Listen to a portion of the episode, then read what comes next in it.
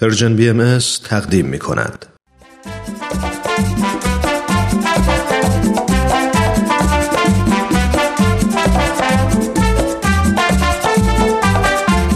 و به راستی چه زیبا می‌گوید تهمینه میلانی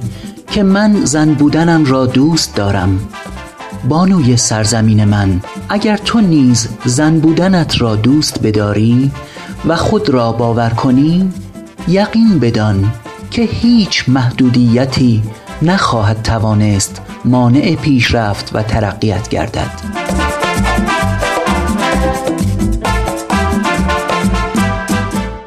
بانوی سرزمین من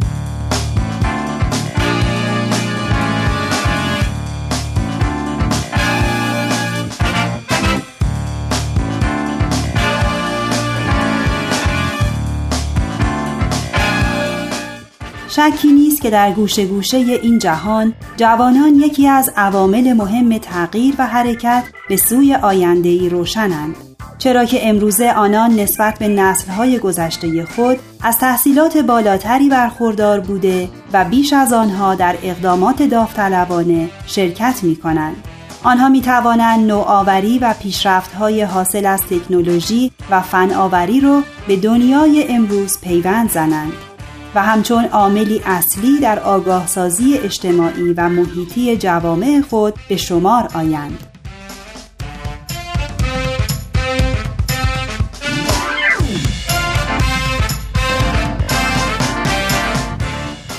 چه بسیار اقداماتی که جوانان در آن نقشی کلیدی دارند اقداماتی همچون مبارزه با تبعیضات، جلوگیری از تغییرات اقلیمی، پایان بخشیدن به درگیری و خشونتها و برقراری امنیت و صلح در جوامع جنگ زده. اما با تمامی آنچه که گفته شد، جوانان برای مشارکت مؤثر در اجتماعات خود باید موانع و تبعیضات قانونی، اجتماعی و فرهنگی زیادی رو پشت سر بگذارند.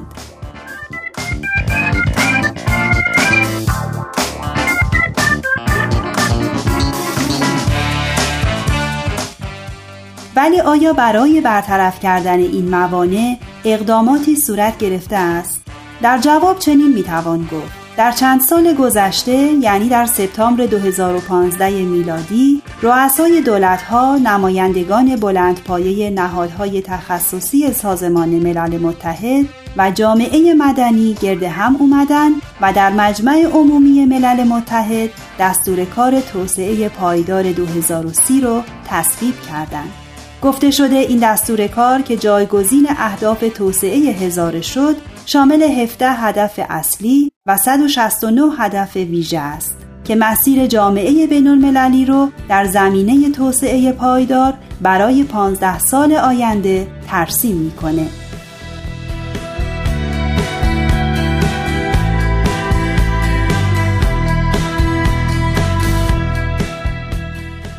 آنچنان که در مقاله ای آمده اهمیت این دستور کار در طراحی یک چارچوب جامع و یک پارچه برای دستیابی به توسعه متوازن، هماهنگ و پایداره که نه تنها شامل آموزش و حفاظت از محیط زیست میشه بلکه رشد اقتصادی، اشتغال پایدار و برابرسازی فرصتهای اجتماعی رو برای دستیابی به جوامع صلحجو و پایدار ترسیم می‌کنه.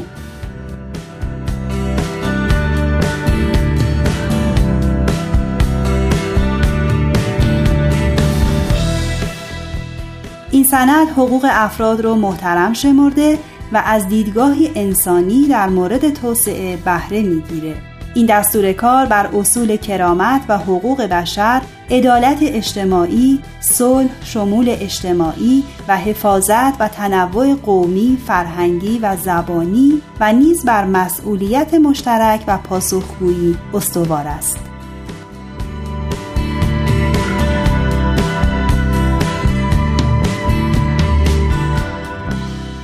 بانوی سرزمین من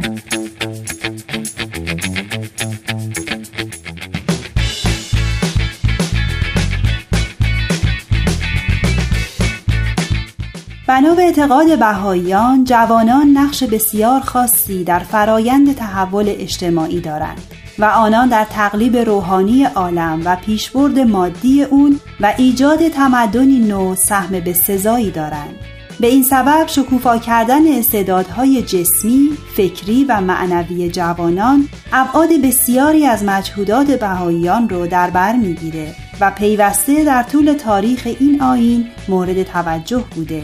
به طور مثال از ماه ژوئیه تا اکتبر سال 2013 میلادی تدریجا 114 کنفرانس جوانان در سراسر جهان برگزار شد.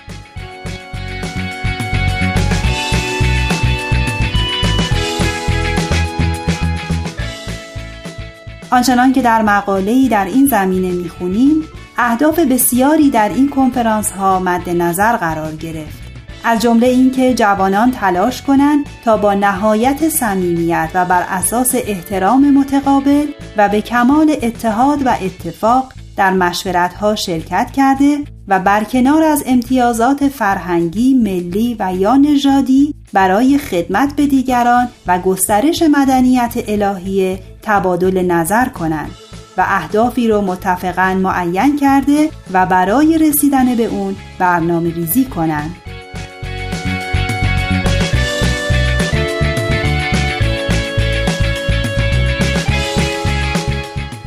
و یا هدف مهم دیگه این که جوانان در این کنفرانس ها تشویق شدند در همان حال که بر تقویت توانایی روحانی و فکری خود ناظرند برای تشویق و هدایت نوجوانان نیز تلاش کنند